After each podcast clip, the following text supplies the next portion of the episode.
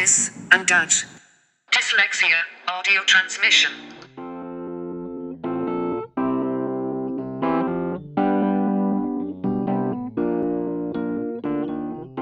Welcome to Dis and Dat, the dyslexia podcast from Dyslexia Ireland. My name is Amy Smith and I am the advocacy coordinator here in the DAI. And we are very excited about our guest who is here today. And I'm also joined with Michelle. Say hello, Michelle. Hello, Amy. and hello, Dylan. Thanks for coming in to talk to us this Thank you, no problem. So, um, my name is Dylan Payne. I'm 27. I'm from Dublin. Uh, I work in a college. Uh, I enjoy all sort of things, sport really. Um, yeah, that's really it. You know, this. Excellent. And the major factor, Dylan, your biggest selling point is what? Oh, That I'm dyslexic. Yay! Yes, of course. That's always a good selling point. We're we're always delighted when anyone comes in here um who, who gets to shout about their dyslexia. So um we have explained to Dylan beforehand about our beautiful magical hat. Um I've decided to design it with pink and gold question marks today, so it's very flamboyant. I was- beautiful. I was feeling a bit flamboyant, Michelle. So um, I'm gonna have a, a rummage around in the hat, and we'll see what comes out. There we are now. So the question is, when did you find out you were dyslexic, and can you tell us a little bit about that?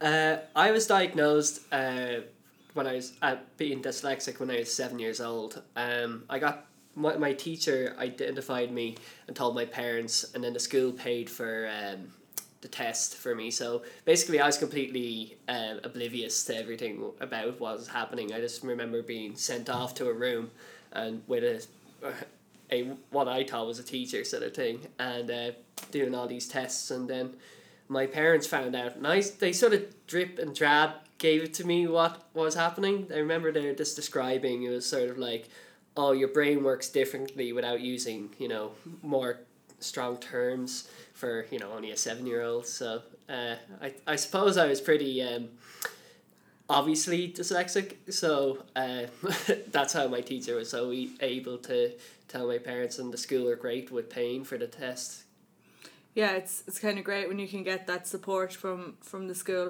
I was assessed when I was seven as well, and I often think that sometimes people who were assessed when they were young, um, kind of have a different outlook in relation to dyslexia because it's always kind of been a part of their life. yeah it's your Um, self-identity Yeah. And would you do you think do you kind of consider it to be a big part of yourself, or how do you feel about it? Well, absolutely, yeah. Um, like if you're talking about the way you interpret information, and so there's going to be an outlet from that, so the input is going to be different than most people. So it makes you pretty unique in a way, you know. And it's people don't understand why sometimes, but you know a lot of it is really good qualities, I believe. Yeah, excellent. We're very very pro all the brilliant dyslexia traits. So I'm not dyslexic. Unfortunately, sometimes I feel because when I hear people uh, be so confident and proud of it, I feel like I'm missing out on something. Um, but one of the things then that struck me about being diagnosed at seven and then you've grown up with it as part of your identity. So are you you're happy to speak about dyslexia with everybody? Do you is it part of your normal conversation, like with friends and things? Are you do you just freely talk about being dyslexic?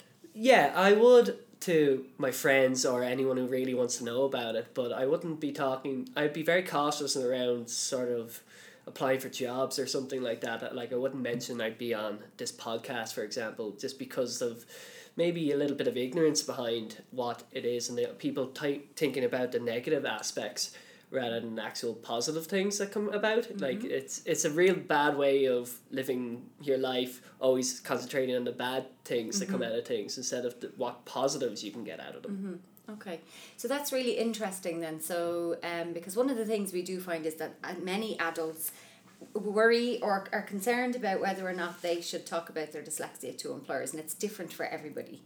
So, some people, we would say to people, if you can, you, you should talk about it. Mm-hmm. So, but just from the point of view, that's easy for me to say because I'm not dyslexic. Mm-hmm. So, you would still find it that you might hold back on some information if you went for a job interview or. yeah i wouldn't mention it until i actually got it to be honest Okay. like uh, i just want to be sort of judged on my merits of getting in there and hmm. then after that i can let, i'll let anyone know but Okay. you know i don't want to be discriminated against on that sort of ground you know mm-hmm.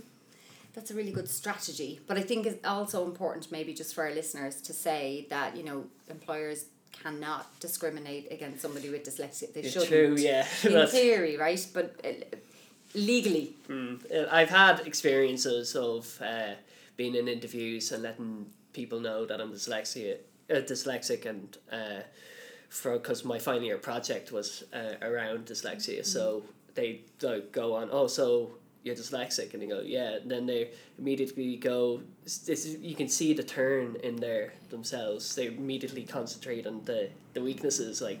How will this affect you working for me, sort of thing, you know? okay. That's why I'd be turned off by doing mm-hmm. it. Yeah. No, that's absolutely fine, Mm-hmm. and I think what that tells us is then we have a lot more work to do because employers should know that that is not an option for them. They can't actually do that. So Mm-hmm. we've a bit more work to do in that area, Amy.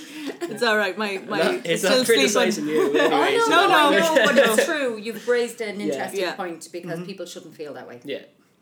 Um, you mentioned your final project. What did you do in college, and kind of what was your dyslexia project on? Just out of I- interest. I um, did product design in Minute, and uh, my final year project was to do with um, an exam aid for dyslexics.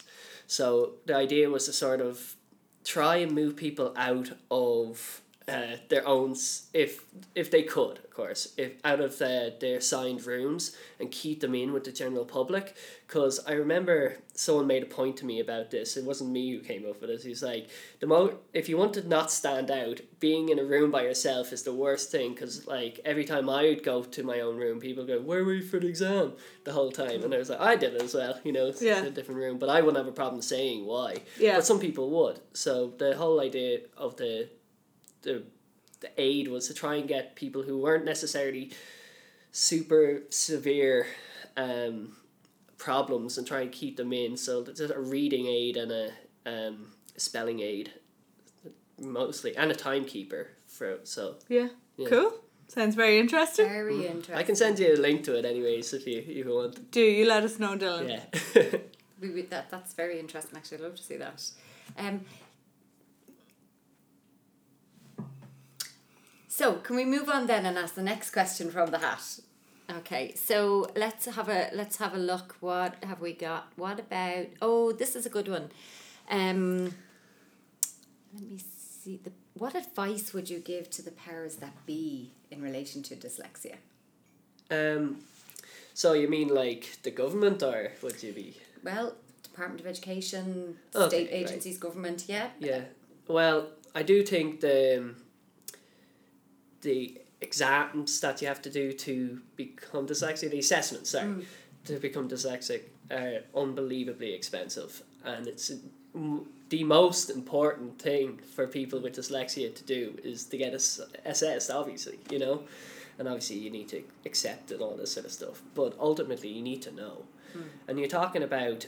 10% of people roughly are dyslexic. So when you're talking about other dis- disabilities and schools only pay for something like three or four exams per year in their school, mm. that and you ta- and we have 30ish people in a class. So, mm-hmm. you know, three of them are dyslexic just from a class, let alone the other disabilities. Yeah. It's it's not right. It's not education in my mm-hmm. opinion. So what would you do to solve that if you had the you had the like if you were in the lift with the person who was responsible for that and you had them for five minutes, lift is stuck and they can't go anywhere. Okay. What would your message be?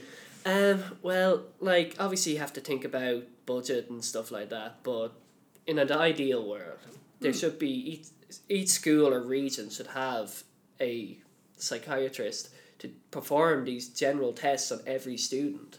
So you come out with you know all the students, you know whether it be dyslexia or uh, you know Asperger's or whatever. You know what I mean? They, at least you know, and then after that you can deal with an issue instead of going to borderline cases get pushed under the rug for until there's an assessment open. It's not right at all, in my opinion. Okay. And how where are you um so obviously because that wasn't your experience. So how, how has this come into your radar that you're aware of this cost and of the fact that some people are not being assessed and that they need to be? I actually know a guy who uh, got diagnosed at 17, right? and he went to a private school. Mm-hmm. So even despite the abundance of money they would get from five to seven grand a year mm-hmm. tuition fee, they're still not providing this education. It's not just I went to a public school and they didn't have budget. These schools have budgets and being allowed to get away with it, you know? It's mm. it's it's fraudulent, you know? Like these schools need to figure out whether they're elite rugby camps or places of education, you know? Excellent. That's really Yeah. good point.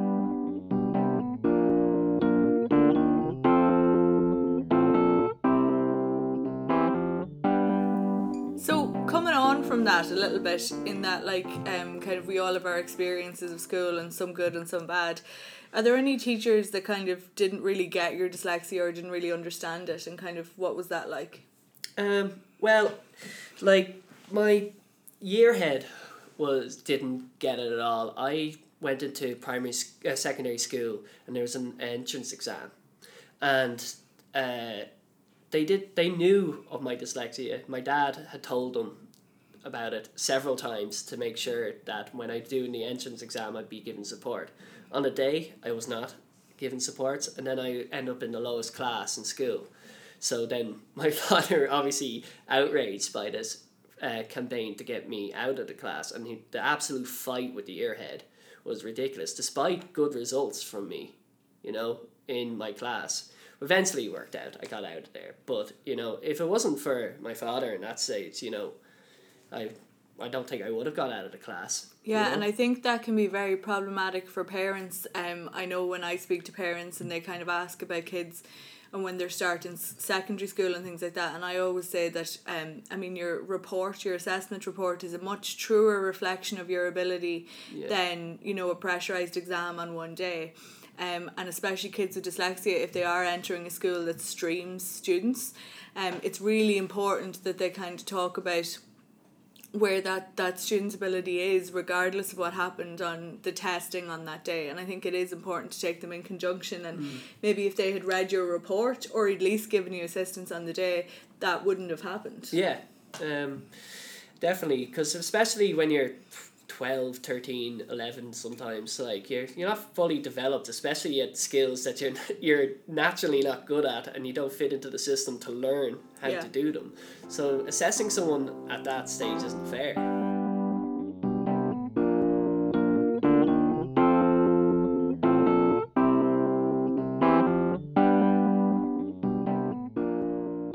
So you seem to have spent some time really considering this stuff then around uh, dyslexia and assessment and you know the education system. So is it something you research or is it something you're just interested in? But is there anything else you want to say just in that va- like in that arena?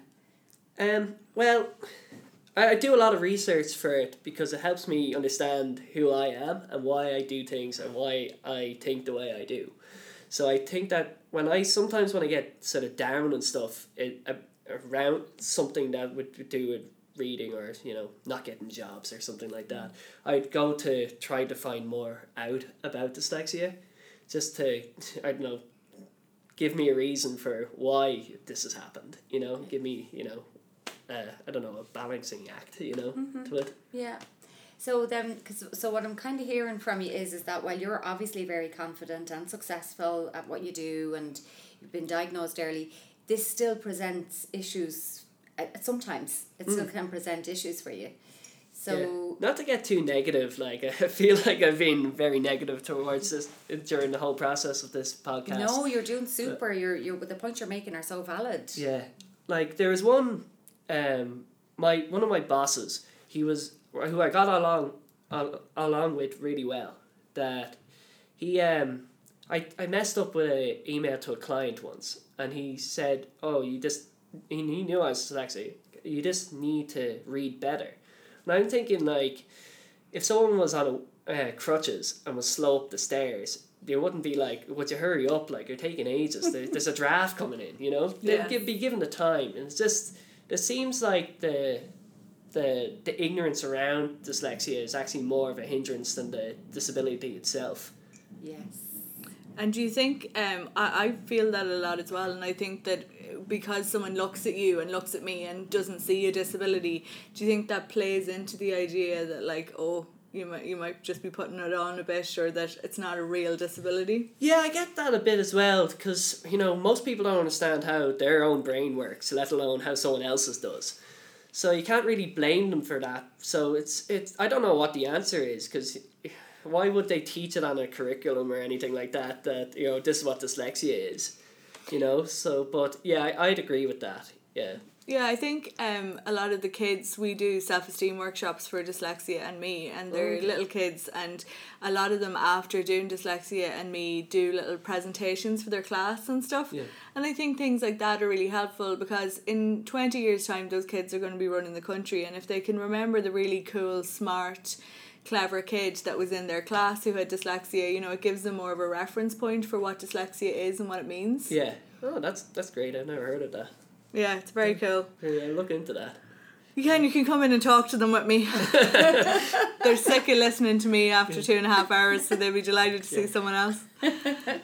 Um, I'm gonna have a rummage around the hat. I feel like I decorated it for no reason, so I'm gonna give it some attention.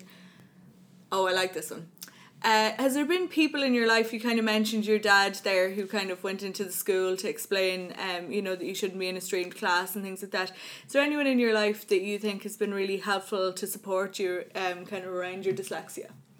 Well, obviously, my dad has probably been uh, the best for trying to get me through with a lot of things. He helps me out a lot with certain more formal things, you know, like checking over like, um, my assignments and stuff like that. He's really been a great help that way. And my, you know, my mum has also been really supportive as well, not to leave her out. Um, I had a private tutor growing up from about fifth class to leaving cert uh, because I was uh, around fourth class, I got so far behind because I obviously I, uh, the education I was getting wasn't suited for me at all. Yeah. I got so far behind that I nearly had to be put into a different school. So um, the see that the that um what the tutor uh really another person that really helped me as well. Like I have to remember her like the I could basically not read in um about 2002 so it's Yeah. like 16 Come a long later. way. yeah exactly yeah so I think it's important. It always I always gives like like big shout outs to parents um, of kids with dyslexia because like when I was doing like when I was doing my masters in law, my mom was still like proofreading essays for me. Just kind of, I think she did maybe my thesis, and she had to read like forty thousand words, some boring thing, um, and like just when they think their job is done, they get whipped back in again for Yeah. some terribly boring she- proofreading. She got so she's done the masters and doesn't have the qualification Yeah. Burned Bernadette Roach, masters in law. Yeah.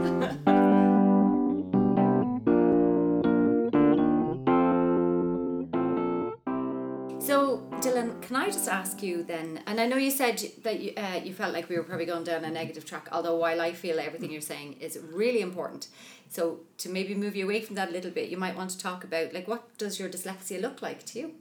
Um, well, I'd, I'd, it's sort of hidden to me as well sometimes because I'd read an email and not pick up on something, and then someone goes, "Well, you didn't do that," and it's like, "Oh, did you ask me to do it?" And then read back over again, and then it's quite clearly there. That sort of stuff happens a lot. Uh, like I can't do mental maths at all. It just jumbles up. I, I'm actually not bad at maths, but I have to write everything down and where it comes from and everything like that. Just the in the head. It goes all over the place. yeah. Um. Yeah. Well, I'd like. I don't know if you'd agree, but I, I came up with sort of an analogy to try and make people understand what it's like. It's sort of like a computer that has really poor internet, but the computer itself is really good. Like it's just the you know how like if you have a slow internet connection, and your web page would load up really slowly, like the pictures won't load up and stuff like that. It's sort of like that, you know. Just to try and make people understand what it's like is it's really difficult, you know. That's a great one actually, because we do talk to the young people about kind of how they explain it, and that's a really good one. Because once you're there, you're there, and you're very good at it. But it's just getting the page to load. Yeah, exactly. I like that. That's a really good way of thinking of it. Yeah, so it's like the picture is downloading, but it's happening really slowly for. Yeah, and, then, when it goes, it's, it, the whole web page can work Yeah. perfectly, you know. But Brilliant. I really like that. So, it, uh, just on that, then, what are your greatest strengths? Do you think that your dyslexia brings to you? Um, I'm really good at pattern reading, actually. Yeah, like uh, do you know the game forty, uh, twenty forty eight? No. It's a it's a it's a silly game that you have. It's there's um, three by three squares. Okay. and uh, uh, you have it does it starts off with a one and two and a two, and you have to move them across, and it'll make four, and then another two will arrive. Oh, I do know it. yeah. Yeah. so Okay. I can do that really quickly because I can see the patterns happening. Oh, so very yeah, good. so I think that sort of stuff, but I, I don't know how to materialize it into my professional career. But yeah, it's As soon uh, as you do, though, you'll be Yeah. unstoppable. yeah. yeah.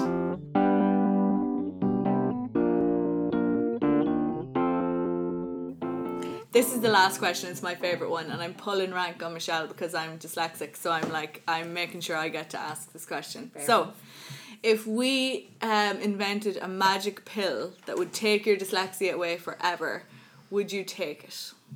Uh, absolutely not.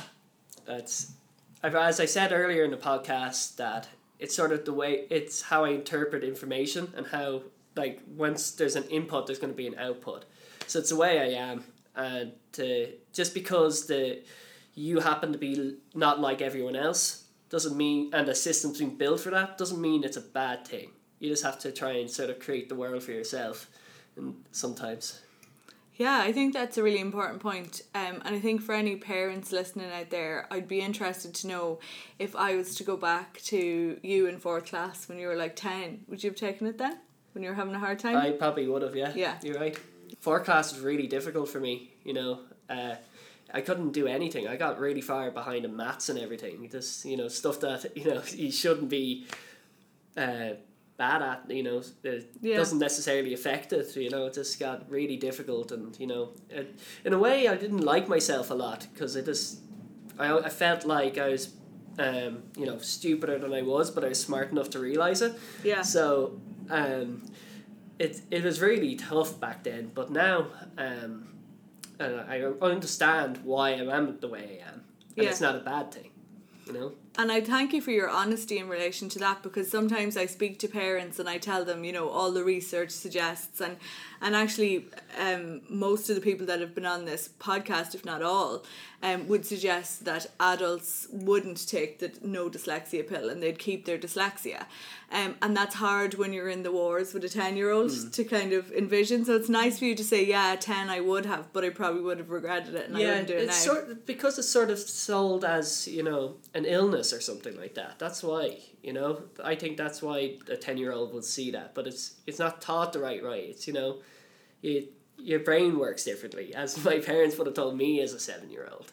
You know, it's not a bad thing. It's just happened you fit into you're a square peg go, trying to go into a circle hole. You know? yeah. It's brilliant. Yeah. No, it's super. And I think it really just highlights the fact that it's not, and we had this conversation with somebody on another podcast, it's not necessarily the problem, and you've said this already, it's not, dyslexia is not the problem. The problem is the education system that you're trying to fit into Yeah. because it's a one size fits all approach. Yeah. So if you're any way different or learn in any other way, you fall off the edges quite mm-hmm. quickly. Yeah. Um, but as you said, you were you were smart enough to see that that was happening, and that's where that disconnect can happen for young people. So Yeah. it was really interesting to hear Yeah, you talk I, about I that. definitely would have done well, or could have done with the self esteem things that you're talking about, you know? You can sit at the back of class. You're significantly taller than the other kids that I'd have there, but you're more than welcome to sit in. Right. I provide juice and apples as well, Oh. Susie. Brilliant. It's a great day, Ash. Could we? I know you said that was the last question, Amy, but I would just love to know: Are there any uh, famous dyslexic people that you kind of uh, are inspired by, or I mean, they don't even have to be famous. Anybody, just dyslexic people in general. Anybody that you're inspired by. Um, yeah, so like there's the huge list on the internet you'll you'll find, you know, and some contradict the other ones, but you know, as I said, it shouldn't be a hindrance. It's so it's sort of Oh yeah. So like Richard Branson, for example, he's dyslexic. I wouldn't be like putting a Richard Branson poster in front of my room, but uh, what I do like about him is it's relatable. Some of the stuff, the stories you hear from him. So there's one where he had to pull out. He, This is when you know he's a billionaire already, and he had to pull out uh, someone from an uh, an office to ta- tell him the difference between uh, gross and net profit. And the the guy was saying the story. He was just like Richard Branson. Is he trying to trick me like here? You know, but you know it's just because it gets muddled up in your head sometimes. You know, this these like broad term or these made up terms for things. You know, sometimes they're like stalagmite, st- stalactite. You know, like they just. Uh, I'm having know, fifth which class one's flashbacks. Which, you know, do you know? Do you know which one's which? You know, there's one does this and one does this, but you can't remember the name for either. You know, Yes. that's sort of stuff. Yeah. That's where I I like the the famous dyslexia Mm-hmm. thing when you hear stuff that you can relate to. You know. So in doing this podcast, then you are probably there could be somebody somewhere listening and feeling a bit inspired by what you're saying, and just that you're telling your story, which helps somebody else to understand themselves better. So there's definitely power in that. So Mm-hmm. Yeah, we're so definitely. grateful that you came to talk to us tonight. So we'd like to say a big, big thank you to Dylan. Thank you for coming to see us. Um, and we will catch up with you guys soon on our next podcast. Okay, say goodbye, Dylan. See you then. Bye. bye bye.